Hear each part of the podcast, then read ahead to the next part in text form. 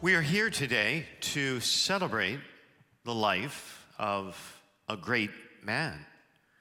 Of all the great men and women who have ever lived, he is the greatest by far, no close second. You don't have to be a Christian to acknowledge that. In fact, if you combine the influence and the reach of all the great people who have done great things in history, it would all pale in comparison to his reach. If you think about what's happening today, speaks to his astounding influence in itself.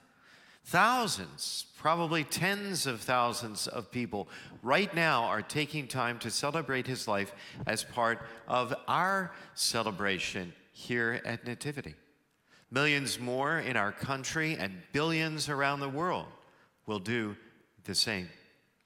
We're celebrating the life of a man who grew up in obscurity, in an impoverished outpost of the Roman Empire. He never wrote a book, held political office, commanded an army, or headed a company. He was not wealthy. He held no titles or degrees. He commanded no authority or power. He didn't even have a permanent address. His life ended in a historically humiliating fashion condemned as a criminal and nailed to a cross. On the day after Jesus' death, it looked as if whatever small mark he might have made would quickly disappear. His friends and followers fled, his opponents celebrated. What happened? Well, Peter describes what happened in a passage we just read from the Acts of the Apostles. He went about doing good and healing all those oppressed by the devil, for God was with him. We are witnesses to what he did. He went about doing good and great things. People noticed. His popularity grew, and that irritated and annoyed the religious and political leaders of Judea. So they conspired with the Roman government to put him to death. Now, normally, when someone dies, whoever they are, their impact and influence begins inevitably to recede.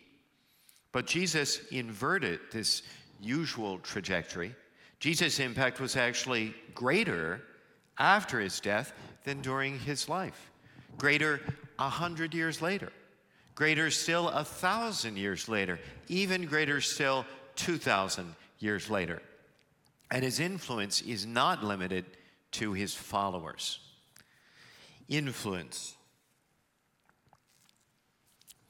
Influence is force. It's a compelling force affecting the actions and behaviors, the opinions and thinking of others, and eventually the outcomes they experience. And regardless of, of what anyone may personally think or believe about him, Jesus of Nazareth has been the dominant influence in the history of Western culture for 20 centuries. In some ways, our biggest challenge actually comes in appreciating and understanding that influence. We take, we take it all for granted.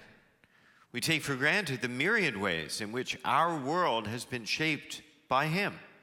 His influence is ubiquitous. Just look, just look at a map. Places like San Francisco, San Diego, San Antonio, Corpus Christi, Philadelphia, Maryland, they're all Christian names. Many of the greatest achievements in architecture have been accomplished to honor him and his followers. Notre Dame in Paris, St. Peter's in Rome, our own Basilica here in Baltimore. He's inspired the greatest artistic geniuses Da Vinci, Michelangelo, Caravaggio, the greatest musical geniuses Bach, Mozart, Beethoven, the greatest scientific geniuses Copernicus and Galileo, people who have changed society and culture and law because of their belief in him. Rosa Parks, Mother Teresa, all people of faith who use their genius to give expression to their faith and inspire others. Jesus Christ's influence has swept over history like the tail of a comet with profound impact, with profound influence on how we live, how we work, how we organize ourselves. Hospitals and healthcare, childcare, social services, even things as basic as monogamy and democracy have their deep roots in Christianity as Christ followers put their faith into action. And while we underestimate Jesus' influence on so many areas, perhaps more than any other area, more than anything else, we underestimate how Jesus influenced the view we have toward one another. Specifically, Jesus changed and influenced our cultural view of leadership, of women, and of children. How we exercise leadership, how we treat women, and how we relate to children. Really? Really? Think about it. In the ancient world, leadership was all about power. You pursued power so that you could be large and in charge. So you got to tell other people what to do, and you didn't have to do anything you didn't want to do. In other words, leadership was entirely self serving. And while often it's unfortunately still the case that far too many self serving leaders in the world, it was Jesus who introduced and modeled the concept of servant leadership. He introduced the idea that leaders should actually care for the people under their charge. Leaders should serve and sacrifice for their followers. At one point, he addresses this quite directly. You know that the rulers in this world lord it over their people, and officials flaunt their authority over those under them. Nobody would have taken exception to this description. Everybody would have readily agreed with it because that's simply the way it was. They would not have taken offense at this, but they would take offense at what he says next. Not so with you. Instead, whoever wants to become great among you must be your servant, and whoever wants to be first must be your slave, just as the Son of Man did not come to be served, but to serve and to give his life as a ransom for the many. He changed how we view the exercise of leadership. He changed how we are to exercise leadership.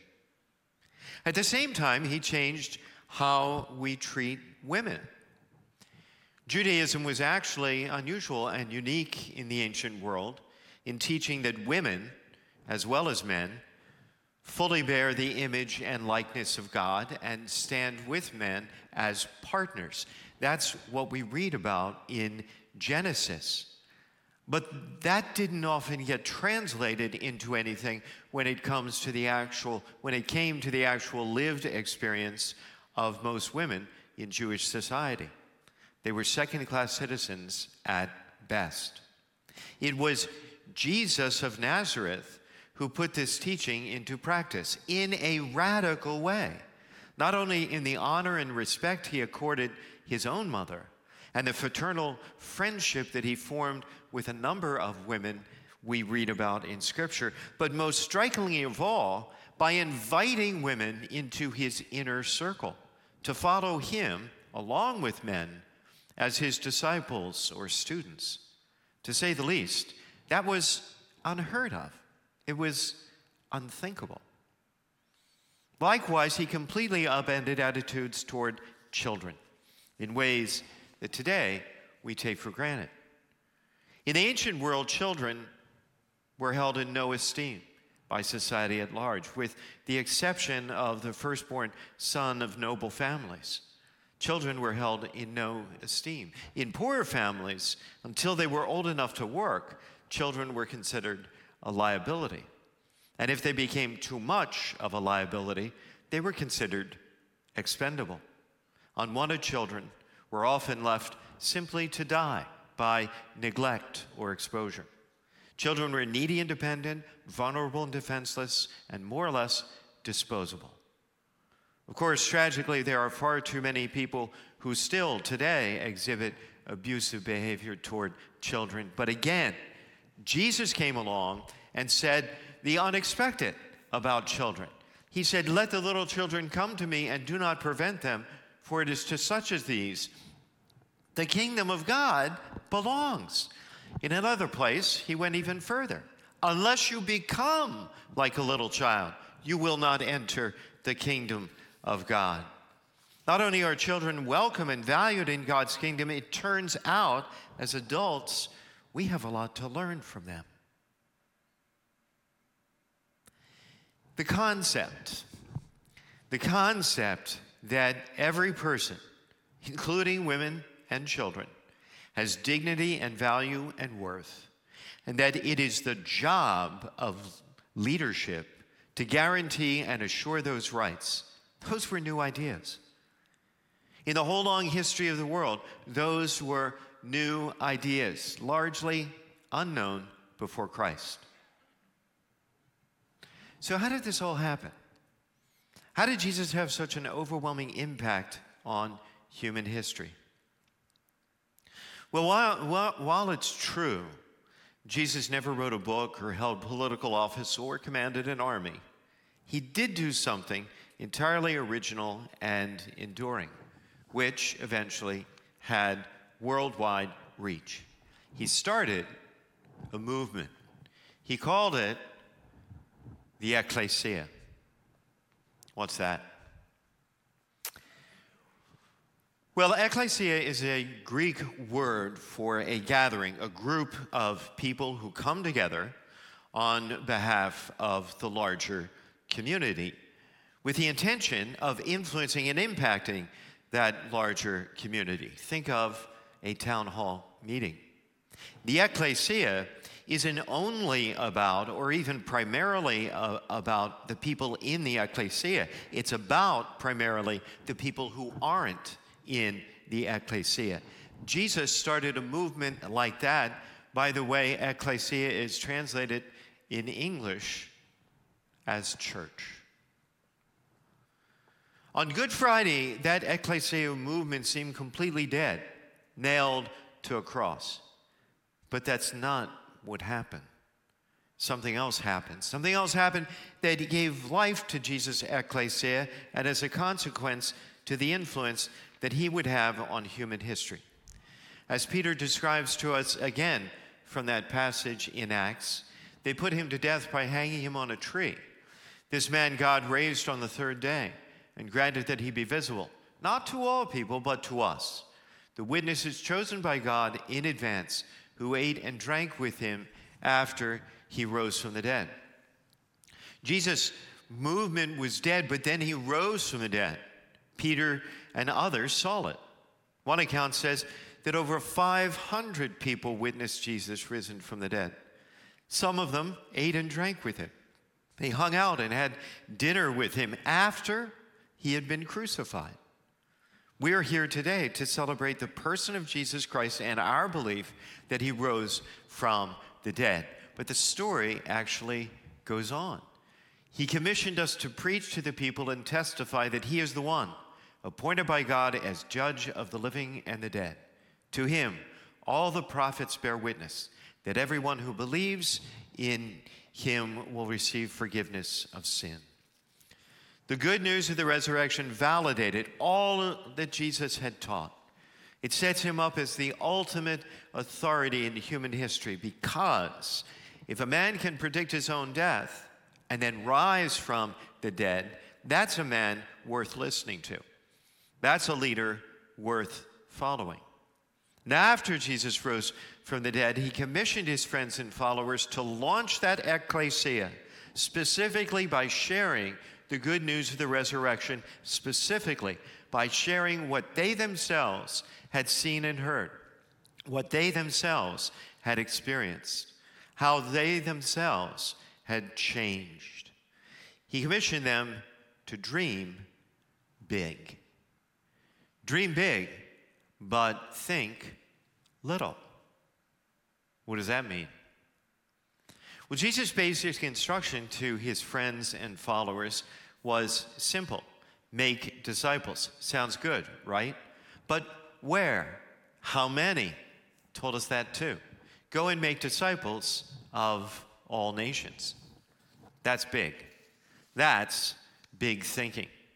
He sent them out with this huge dream to bring everyone everywhere into that ecclesia, into a loving relationship with the living Lord. And that's his charge to us this Easter Sunday. Dream big, but think little. Use your influence. Use the influence you've got right here, right now, to bring the people you know into that loving relationship with the living Lord, or at least a little closer. And just watch what big changes can follow. Jesus has influenced this world more than any other human being who's ever lived, and he invites his friends to be people of influence as well. 2,000 years ago, the first followers of Jesus turned the world upside down. Through their humble service and witness to the resurrection, they changed hearts and minds in the pagan world. And we can change hearts and minds in our world too. So please, join us for this series in the weeks ahead because over the next few weeks, we're going to learn from the example of those first followers. They're going to teach us how we can be people of influence in little ways that have a great big impact in other people's lives.